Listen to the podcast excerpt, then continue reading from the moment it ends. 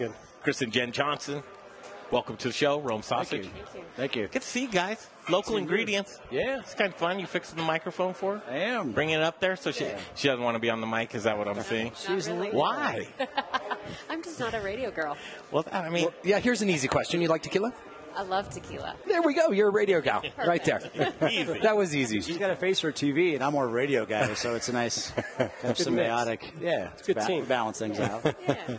well, Kevin, where do you start, Chef, with uh, sourcing ingredients? Uh, I think it all starts with the conception of the, the dish. You know, you start with what is going on in the dish, Sure. and, and then from there you build up. You start with the bottom and build up. We started with the tortillas, and we researched a lot of companies. We met Little Rich, been with him from day one, and haven't changed. Mm-hmm. Yeah. And then from there, it's just whatever you're doing. Is it a cheese? Is it a protein? Is it a vegetable? And then you just kind of figure out what season. You know, obviously you know what season Right. you're in, but then you kind of assemble the dish from there. and relationships are a lot, too. Relationships are huge. Yeah, Uh-huh. yeah, yeah. We've been with vendors uh, Years You and know, I mean, years. I've been self-employed for 20 years. Some work, I work with some of the same vendors. Exactly. That's nice. It's great to hear. So when and, and thank you because we said Rome sausage is going to be in the house tonight. Hey chef, do you mind doing this? And it's kind of a funky little thing because it's like, all right, I already use sausage Yeah. from somebody else. But uh, I'm glad I got. I'm glad Chris is here today because you know he's opening my eyes to some new stuff and, and gives me some new ideas. So Great it's point awesome. because I wanted to actually uh, expound upon that. So a lot of times you're in your own little bubble. Yeah, it, it's You easy know? to get tunnel vision. Sure. And that- that's why you have to get out and, you know, the internet makes it easy to research new products now. Uh-huh. You, I mean- you can go anywhere in the world that's sitting at your desk or in your bed or wherever. Um, but traveling's no, nothing's like being there and touching it and feeling it and eating it. Truly. Uh, Um, but yeah, it's just trying new products. And then from then, it just sparks your innovation. Yeah, Chris, what do you do with that? Uh, You know, you've got your relationships with folks, obviously, Right. all over the place, but cultivating new relationships. Kind of cool to talk to Kevin tonight and maybe have the Absolutely, man. I opportunity. mean, you know, it makes my heart feel good because we're producing soulful, you know, straightforward, you know, products in the small batch scenario, and it uh, it's nice to, to find guys who appreciate that. And you know, I think we're a company that's set up uh, in a way that we uh, need to, you know, reach chefs. You know, bring items to them and go, hey, look, this isn't the normal stuff. This isn't the normal, like, run of the mill, mass produced stuff. We're making great stuff here. It fits what you're doing. Let's let's move forward, kind of Yeah, thing. Talk about it. Yeah. And, and so you do that a lot. And I said Mrs. Sausage to you tonight. She's like, do I hit him or do I embrace that? You're Mr. Sausage. Yeah. You, you guys live this. This is your life. Right. You love this type of Right. thing. Um, this was t- perfect for me. Good taste. I'd, I'd be interested to taste the original, I guess. I would say. This is really good. Is it really good? Re- That's why we're talking after the show. This is really good.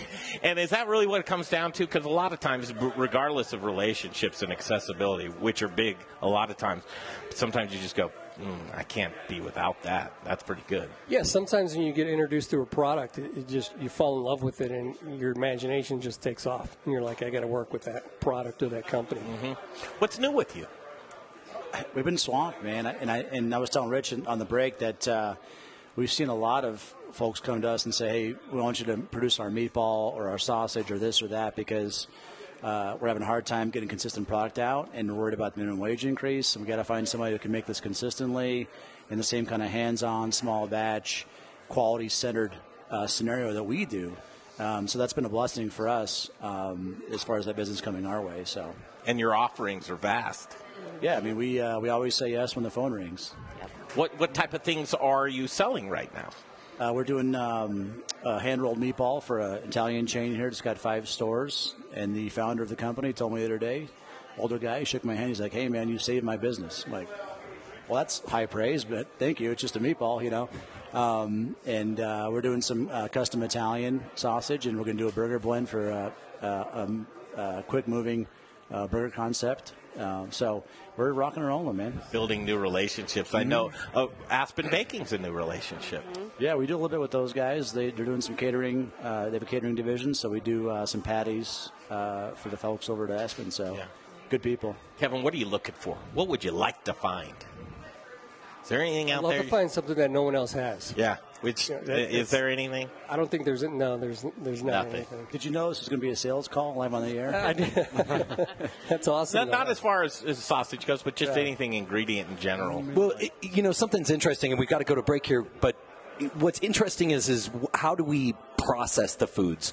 The other day I was looking at something and it, it somebody froze something before they gave it to me, Uh-huh. and I'm like, what if you did that on purpose?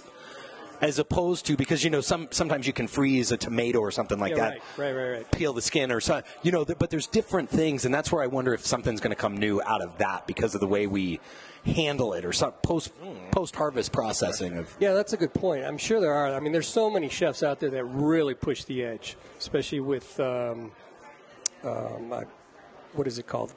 Gus- Um, the cooking with uh, che- chemicals where they freeze things. Hold that thought.